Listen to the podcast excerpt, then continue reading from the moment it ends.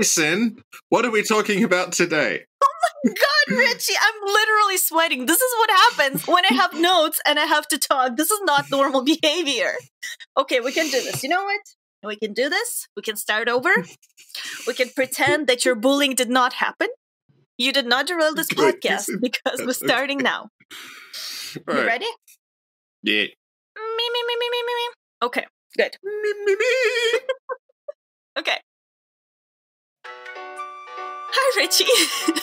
Hi, Sin. Hi, everyone, and welcome to episode one of. I didn't think of a title for Yeah, it this wasn't, one. it was, wasn't episode one before at all. You've just decided this. No, no, I, I didn't just decide it. It was always episode one. I just forgot to say it before. But I didn't think of a title for this specific um, mini podcast.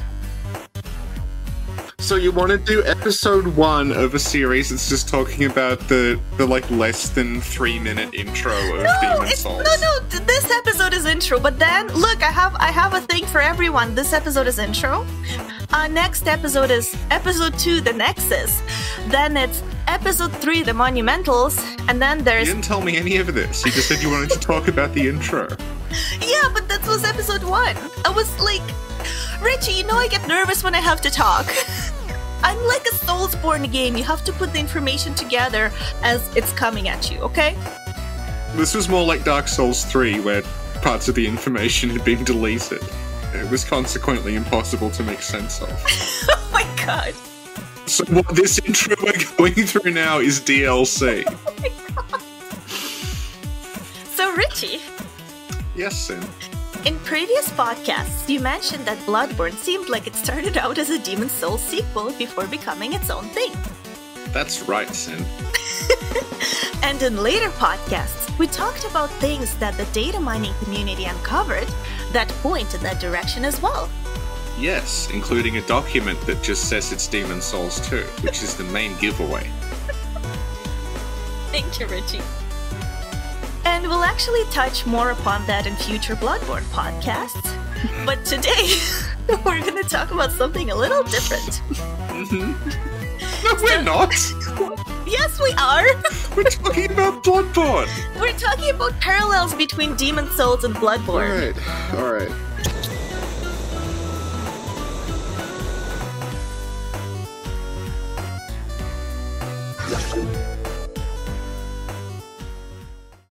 The Demon Souls intro starts with the narrator telling us that, by channeling the power of souls, King Alan XII brought unprecedented prosperity to the kingdom of Boletaria. So here, King Alan is doing some weird souls magic to achieve prosperity in his kingdom. And this makes me think of Byrgenwerth and the Healing Church, um, as well as some other places slash civilizations in Bloodborne where they're doing like weird arcane slash blood slash umbilical cord slash meditation slash rituals to achieve enlightenment. Would you say that Yharnam really has unprecedented prosperity, though?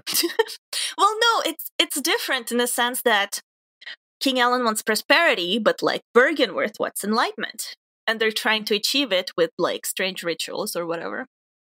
I think this is more like what happened in Pthumeru, though. Yeah, that's why I mentioned the civilizations as well. Yeah, yeah. Yeah. Yeah. Could you elaborate on that? You're saying this is more like what happened in Pthumeru? Something people say about Bloodborne that makes it feel different to the other Souls games is that in the other Souls games, there tends to have been some sort of hideous catastrophe prior to you showing up, and then the game is set in the aftermath of that. Whereas in Bloodborne, the catastrophe is mounting throughout, and then it happens, like it, basically at the end of Act Two, and you you witness the Red Moon descend and everything get destroyed. Whereas, like, if you th- think about like Dark Souls or Demon Souls or something, like you start in the ruins after all the bad things have happened. Right.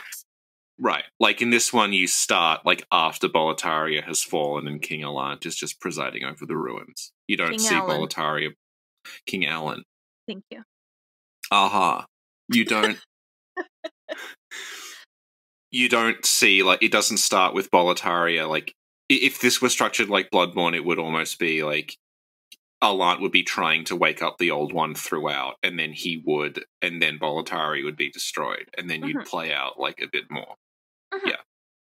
Okay. Thank you, Richie. So the intro continues, and the narrator tells us that it was all good in Boletaria until the colorless deep fog swept across the land. So let me ask you do you think the deep fog can be compared to the plague? Um, I don't think really. I think the the the main thing about the fog is that it cuts off Boletaria.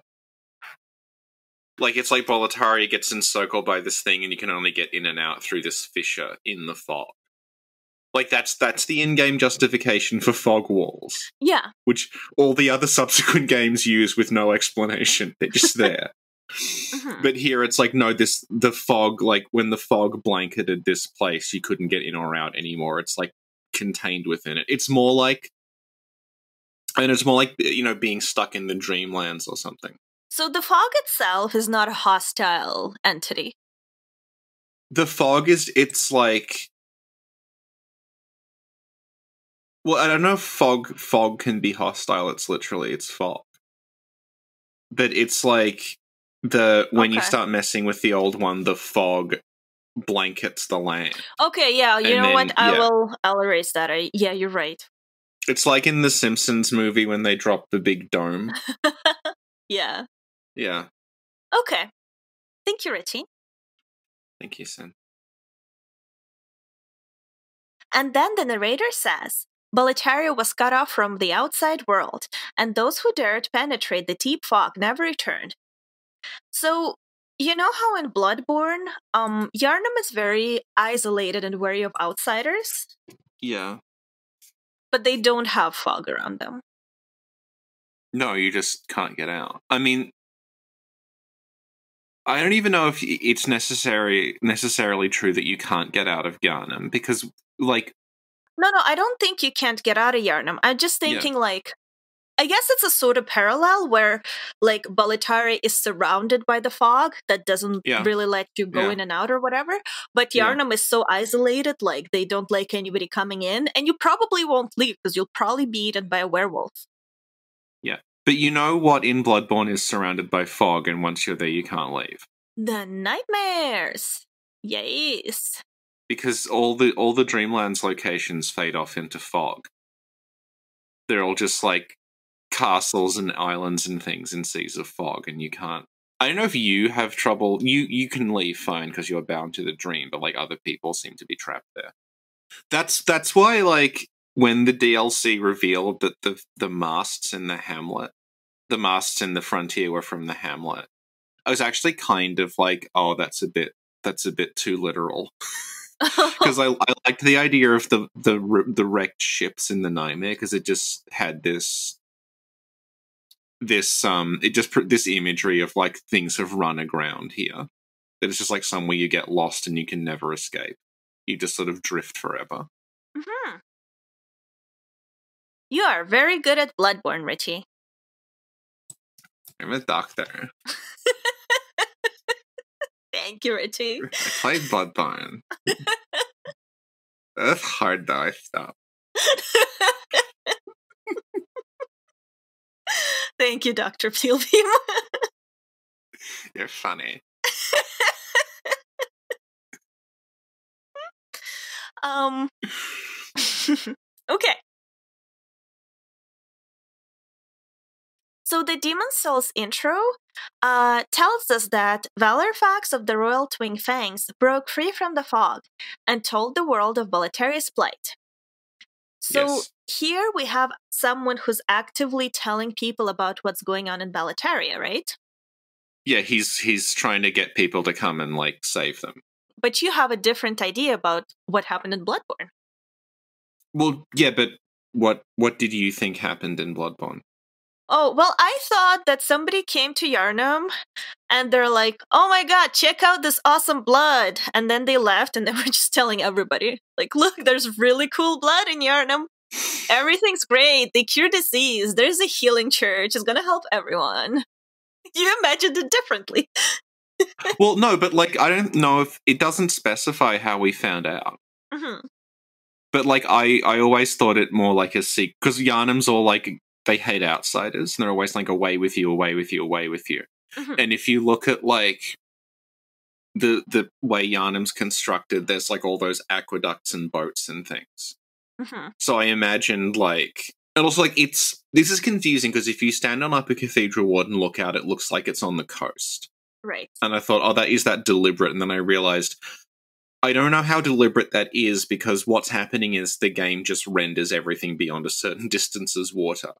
Mm-hmm. So that's they didn't. It wasn't like in um like in Demon Souls when you're in Boletaria, you can look out and you can actually see they've by hand modeled the area surrounding it, the villages and everything.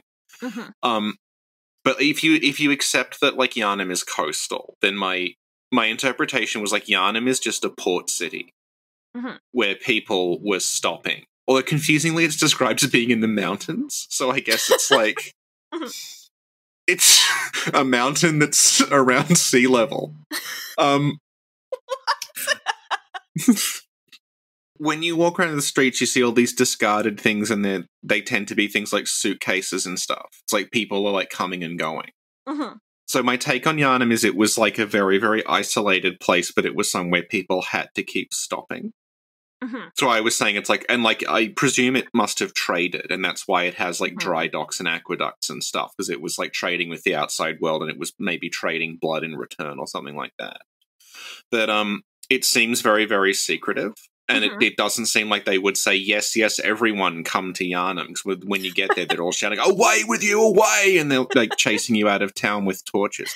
But then that is further complicated by the fact that this is after the plague of the beast happens Mm-hmm. so like it's not actually clear how much of like that violent xenophobia was there initially but like it's clearly been that way for a while and our character has traveled there so my take on it was just that there's this weird isolated town and people you hear rumors about it Mm-hmm. you hear that like oh yeah like the, I, I heard there was a place that might be able like if we accept that our character had a sickness which i think is like that's how i interpret it. it's like we're sick and we went to Yharnam. but like we had some incurable disease and we were just like searching around and we were sort of desperate and we started hearing about oh well you know i hear that if you if no one else can heal you, there's this place in the mountains, and our character was like hiking through the mountains for like months, going to all these little villages like Hemwick that were saying, "Oh yes, over in the distance, you know, if you like go that way," and then like they'd run into a traveler who would say, "Yes, there's a place over there," and we would very gradually make it there. Because like the point about about Yharnam is it's really secretive and really enclosed, so it's I don't think it's like someone actually ran out and said, "We need help with this hunt thing." yeah. Okay. Thank you, Richie. So, when we were talking earlier, you also mentioned how because it's this gothic setting, uh, Yeah. everything seems like secretive. And um, Yeah. Yeah. can you reiterate that again? What I was saying before is it, it was kind of like um like in like in Dracula or something like a Dracula movie when they they're like Harker shows up at the tavern and he's like does anyone know about Castle Dracula? And like everything falls silent. And then like Mhm. they leave and someone's like oh I heard in the mountains? or something like many an herb but few return. Yeah. Romania is Somerset apparently. What? Some people will get that Oh, okay. Thank you, Richie. Back to the Demon Souls intro. We learn that King Alan aroused the Old One, the great beast beyond the Nexus, from his eternal slumber, and that a colorless fog had swept in, unleashing terrible demons. yeah So, So in in that Yes. sense, the fog is sort of like the plague of beasts, like you were saying. Oh, like I was saying, but that part is going to be cut out because you shut that down. You shut that down so quick, Richie. You were like, Sin, you idiot. I don't think I said that. Thank you, Richie. um so I guess that's what I was thinking about when um earlier I was asking you if the fog is the equivalent of the plague. Well, this this part sort of is that like you he un- he wakes up the old one, and then the fog comes, and the demons kind of come out of the fog. hmm But like, so yeah, like there's a plague, kind of, but it's not. So I guess I was same as- right. I guess I was right. I guess the fog is the equivalent of the plague because the plague releases the beasthood and the fog releases Hmm. the demons. I guess, yeah. Thank you, Richie. I just imagine you with like your finger raised, your head going back and forth. Well, actually, and the fog releases the demons. There are some other elements in this sentence that make me think of Bloodborne. Go on. So, in Bloodborne, we know that the Pthumerians are guarding the slumbering Great Ones. Yeah. And we also know that Great Ones are like are like sympathetic in spirit and like answer when called upon. Yeah, yeah. Um, also, when I first played Demon Souls, uh, when I saw the Nexus, um, I thought it was like the Hunter's Dream. Yeah, it is. Yeah, yeah. So yeah, so like basically King Alan contacting the Great One from beyond the Nexus reminds me of Laurence contacting the Moon Presence and creating the Hunter's Dream. Yeah, What do you think? yeah. Thank you, Richie. Do you think like because the the um the old one is very much like the great ones in a lot of ways, hmm Yeah.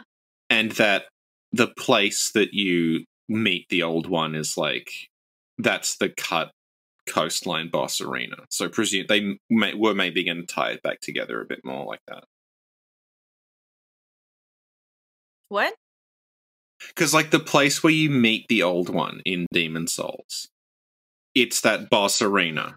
Is that the cut boss arena? Sorry, from the dungeons? It's it's the cut one from the dungeons. okay, Yeah, right, yeah. yeah, yeah. And um, like I think we talked about this a bit before, but when you meet the old one in Demon Souls, it's underground.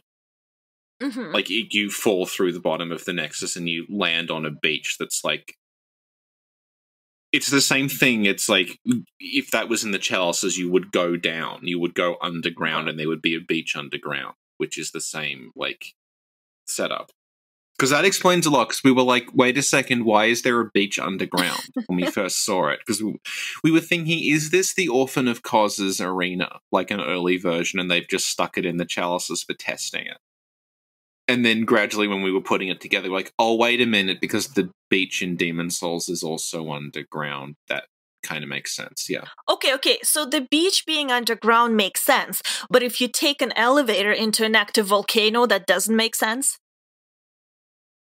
I feel like if if it was played the same way it might, if like you This is the difference. It's like in the in Demon Souls, the bottom of the Nexus shatters and you like fall down into this sort of cloudy, misty void, and then you awaken on the beach and it's sort of like almost like a dream.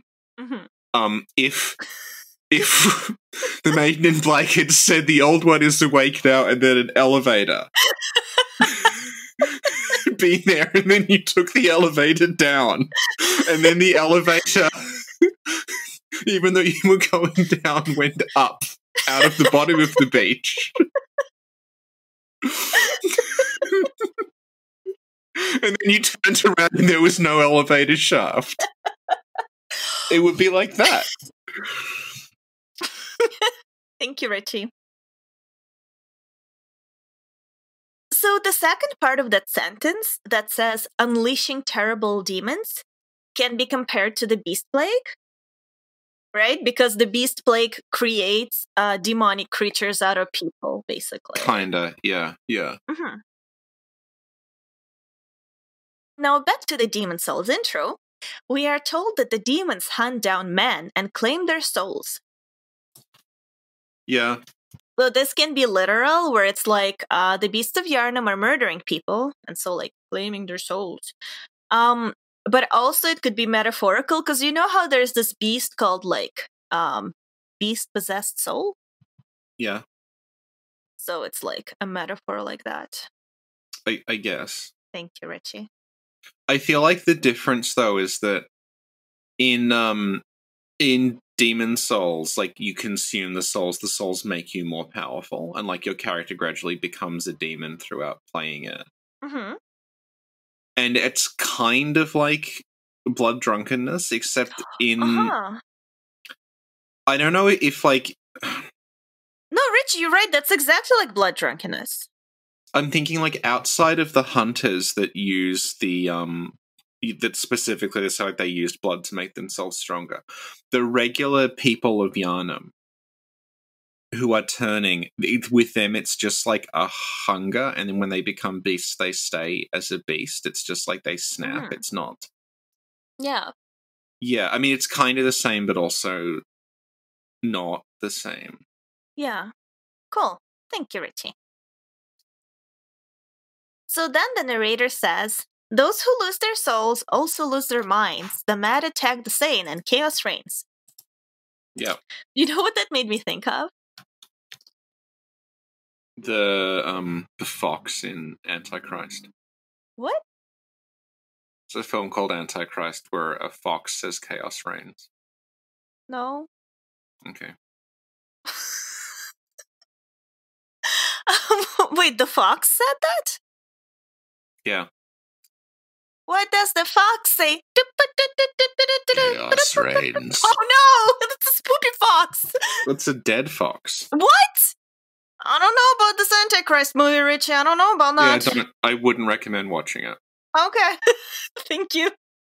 Um, so what it actually makes me think of is Djura. You know how Djura is like, oh, what? What's what's funny? Oh no, continue. what's funny, continue. bully? Why spe- don't, don't tell me why specifically Djura? Specifically Djura, because Djura is like, oh, those beasts mean us no harm. So maybe what Djura is really trying to say is that people who transform may not be in the best shape cognitively, and they're just not thinking clearly at that moment, and normally they would not harm you. So I feel like that sentence, those who lose their souls lose their minds, the mad attack the sane and chaos reigns, is explaining Djura's motivations. Y- yeah. Yeah. You know how like the people in Demon Souls attack you and they're like the hollows? Mhm. They're called the soul starved. And the idea is that they're still alive, but their soul, as in the thing that's like making them human, is being taken away from them. So it's kind of like becoming a zombie. hmm Yeah. So, what is the equivalent in Bloodborne? Well, you could say that a beast is kind of the equivalent because you lose your reason. That's what I just said. That's Yeah, what I yeah. just said. Djura is telling you. Yeah, okay. I'm like staring. I just realized I'm like staring down the microphone, but you can't see me. Thank you, Richie. So then, uh, the narrator in the Demon Souls intro informs us that Vallarfax spoke of the enticing power of the demon souls. Each time a demon claims a human soul, the demon's own soul is invigorated with the life force. And the power of a mature demon soul is beyond human imagination. Yeah. So that made me think of uh, Micolash when he's like, you know, grant us eyes, grant us eyes. He was like pretty impressed with enlightenment. So I guess. like, you know, in Demon Souls, it's all about like being this cool giant demon, but in Bloodborne, it's like about being this like galaxy brain. Yeah. I'm not sure I understand my own parallel, Richie. Could you explain it to me? I think the the most um Bloodborne like character in Demon Souls is Freke. How so? Because Freke is a he's like a sage character who's trying to understand the secrets of the universe. Uh huh. And they actually do an interesting thing with him that we we spoke to Loki about and it was kind of lost in translation because it talks about Freke's like dirty clothing. And what they actually mean by the dirty clothing thing is that it's the uniform of someone who was a priest Mhm. but has now renounced being a priest so their like it's their clothing has become stained and become something else Okay. so the idea behind Freke is he's he was a priest who was worshipping what they just call God in the game. And then he started to realize that the real secret of creation lay in the old one, lay in sorcery and soul arts, and he started looking into that. And I mean, the big like reveal at the end of Demon Souls is that God is the old one. That like the the priests and the mystics have actually been like dealing with the same entity from two different sides and not realizing it. But um, and what what Freke does is throughout the he actually has like an arc throughout the game where he gets gradually. It's like like the original Micolash layout, well, the original Micolash um, structure where he would gradually go madder, and kind of like Logan in um, Dark Souls, where he starts off like doing research, and the more the further you progress in the game, the more he learns, and the more unhinged he becomes, and that ends with at the very end of the game, he actually he's the one that says kill the maiden in black. Like she'll Aww. she'll be vulnerable, then kill her and take her soul. Like he's begging you to do it. Um, so Freke Freke is the most like Micolash slash Willem slash Laurence like character in in Demon Souls. Awesome. Thank you, Richie. Then the narrator says The legend spread quickly. Mighty warriors were drawn to their cursed land, but none have returned. Bior of the Twin Fangs, Yurt the Silent Chief, Sage Urbain, Scirvir the Wanderer, the Sixth Saint Astraea and her knight Garl Vinland, Sage Freke the Visionary, and I guess the equivalent of that would be like Gilbert or Yamamura coming to Yharnam, just chilling there a little bit and never leaving. Would you describe any of them as chilling? Eh, you know, just chilling in my nightmare prison, just chilling, repeating the same poem over and over again. Yeah, longing for death. Yeah. I mean, he doesn't even attack you, right? No. So that's chill. Gilbert doesn't fight you. That's chill. Yes, he does. He jumps out of a window and tries to kill you. Okay, but that's like after. After he's annoyed with you, like spawning under his lamp all the time, waking him up in the middle of the night. You don't make that much noise when you spawn in, though. Okay, but then you make noise when you kill everyone around there. I imagine that noise is probably there regardless, though. okay, thank you, Richie. Back to the Demon Souls intro. We also learn that the colorless deep fog slowly creeps beyond Boletaria's borders. Humankind faces a slow and steady extinction. The deep fog will eventually swallow all lands near and far. Yeah. And I guess like uh in Bloodborne, you know how we talked about the cyclical nature of things, like yeah. what happened in Isz, happened in Loran, happened in Pthumeru, happening in Yharnam. Yeah. So I guess the plague, the old blood, all that stuff is just slowly bringing extinction to various yeah. civilizations. No, and you can see it it starts to spread outside of Yana because that's what's happening in Forbidden Woods. Right, yeah. Because the healing church are deliberately like making the plague spread so they can keep studying it. Oh, that's right. Yeah. Thank you, Richie.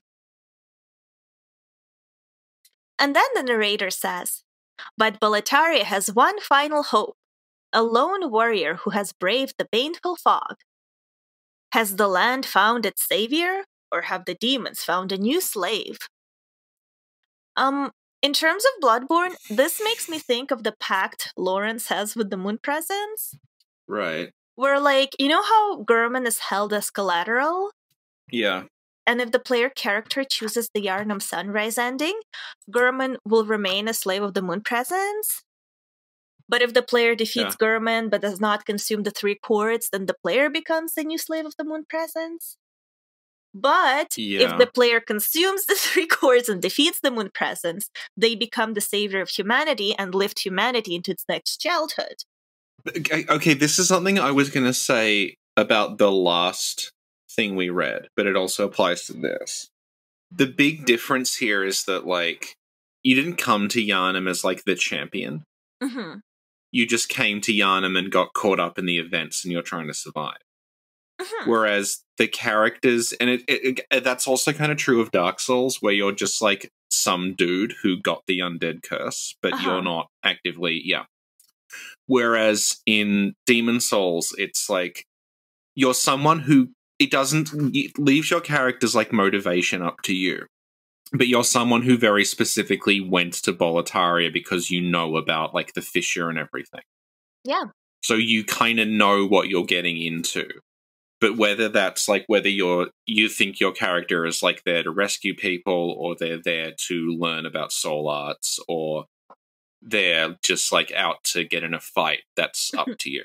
Although there's that confusing thing where your character seems to know what pale blood is before the game starts. I think it also depends because you know, um, you can pick your character class or whatever, and yeah, each one has yeah, and each one has a little story that can maybe Yeah. change your character's motivations Yeah. a bit. Yeah, yeah. But I, I think like the difference is that in Bloodborne, I think it's pretty clear that we don't know about the exact like we don't know how bad things are in Yharnam Mhm. when we arrive. Whereas in Demon Souls, it's like you kind of you're. It's like you're an adventurer going on an adventure to this place you know is hostile. Yeah, that's true. That's very true. Yeah. Cool. Thank you, Richie. That's a very good point. So before this point, the intro of Demon Souls is illustrated with like pictures. Um, and then there's a message that pops up saying, Would you like to play the journey to the Nexus?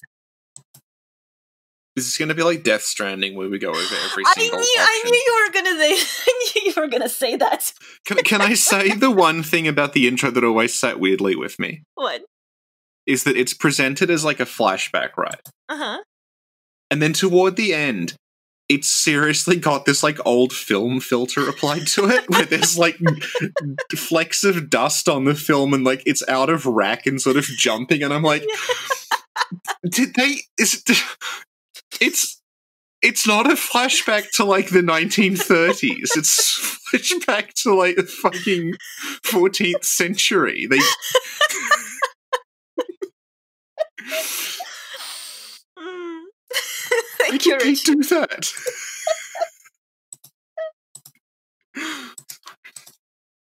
You know how there's this Saturday Night Live skit where the guy's like, it needs more cowbell.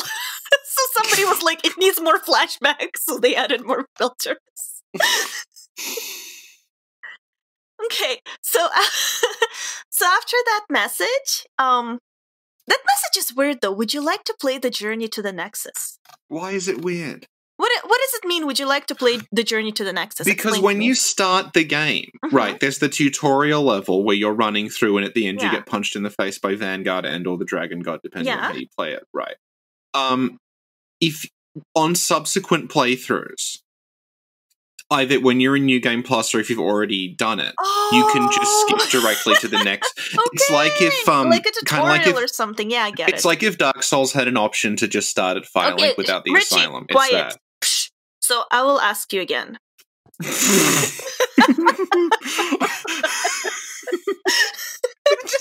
just like...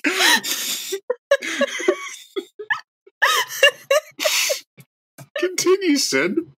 So Richie, could you kindly Yes. tell me what the message "Would you like to play the Journey to the Nexus" means? It means that when you first play Demon Souls, for the very first time, you have to run through that tutorial area where, like, it's like this map that you never go back to, and you actually can't die in it until the boss. Mhm. And um, at the end of that, you die and you get sent to the Nexus. And what's happening is it's just as a convenience thing saying, hey, the next time you start the game, whether it's like a new character or a new game plus or something, you don't have to do that because it was just a tutorial and you must know what you're doing now. Mhm. But um, some sometimes you maybe do want to play that because it's like if you started again, um, you might want to fight Vanguard again. You might think like I can do it this time because Mhm. if you beat Vanguard in the tutorial, you get a bunch of upgrade materials and you get to meet. Dragon God. Excellent. Thank you, Richie. So now, uh, as opposed to having flashback 1930 filters, pictures footage, Yeah, we have game footage. Oh, Dateline Boletaria, 1930. Thank you, Richie. Um, so the next scene starts with a warrior walking through the fog in this gray place. Basically they're trying to traverse the fog to get to Boletaria, right? Yes, that's what they're doing. Yes. And then we hear a child's voice say, Brave soul who fears not death, I shall guide you, so that you may lull the old one back into slumber. Yeah. Um, we'll later find out that this child is known as a monumental, Yep. and we'll talk about that more in like future podcasts. Okay. So after the monumental says, I shall guide you, we see this portal open in the fog, like to Yeah. guide the warrior into Boletaria, like out yeah, of the that's fog. the fissure. Yeah. Yeah. Yeah. Thank you.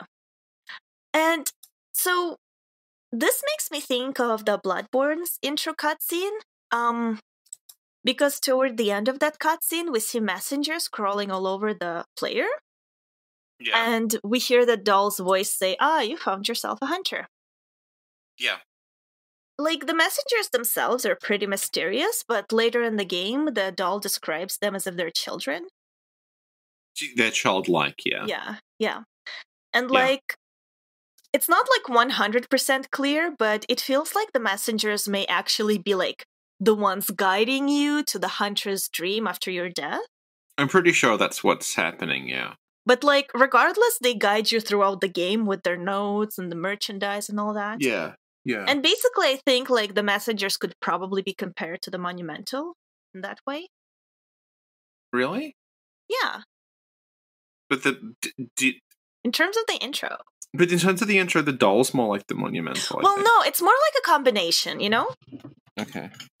because like you know how before the game starts uh in demon souls the last thing you hear is like the monumental telling you they're gonna guide you Yeah. but like in bloodborne the last thing you hear is the doll telling you ah you found yourself a hunter and Yeah. then the last thing you see is the messengers like crawling all over you yeah. Yeah. so that's why i think there's sort of like a parallel between the two Yeah, but it's it's like I was saying that the difference is that the monumental's like, oh, you're a brave slayer of demons. Of course, like you will lull the old one back to slumber. Whereas in Bloodborne, you just you were on uh, an operating table, and then you just had this like weird fever dream. Yeah, but I'm talking about the messenger specifically. I'm pretty sure if we understood the messengers, they'd be like, "Hey, you're so cool. You're such a brave warrior. We're gonna give you a hug." You know? Yeah. Yeah. Hmm. Yeah. So I think the monumentals are basically like the messengers, and the doll would be like the maiden in black. You know? Yeah, Yeah. but the, the difference is the monumentals like they are the ones who are in charge of everything. We don't know that yet because we're just doing the intro, Richie. Or but like the next thing that would happen is the monumental explaining all of this. It's that in the intro that's in the game. We're not there yet. We're in the intro, Richie. All right. Thank you. Thank you, Richie. broadcast from space has reached us. What wisdom do the aliens have to share with us? You're a bitch.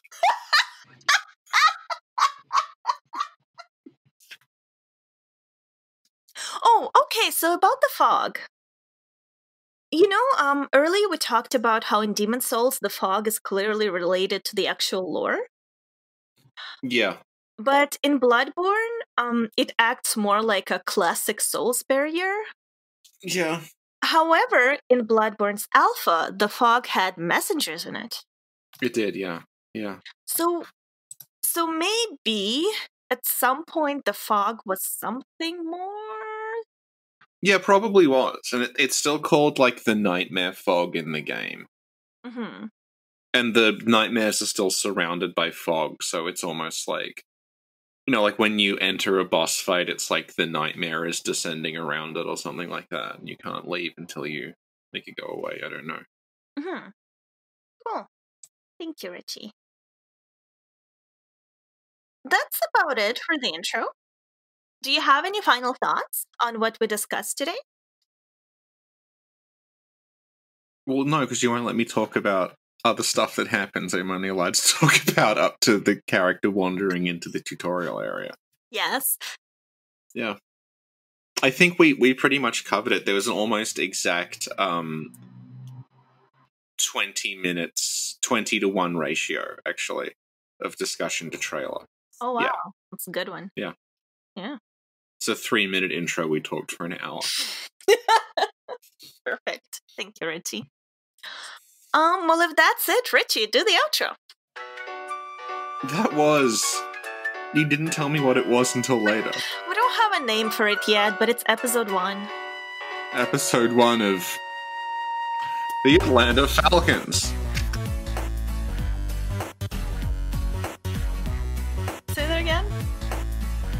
The Atlanta Falcons. What does that mean? It's from The Simpsons when they didn't know who was going to be playing in the Super Bowl. Oh, So this really awkward bit where Lenny's like, "Let's watch the Super Bowl. I wonder who's playing. It's the..." And then he holds the this mug of beer over his mouth, and you just hear this really awkward, "The Atlanta Falcons." thank you, Richie. Leave that part out.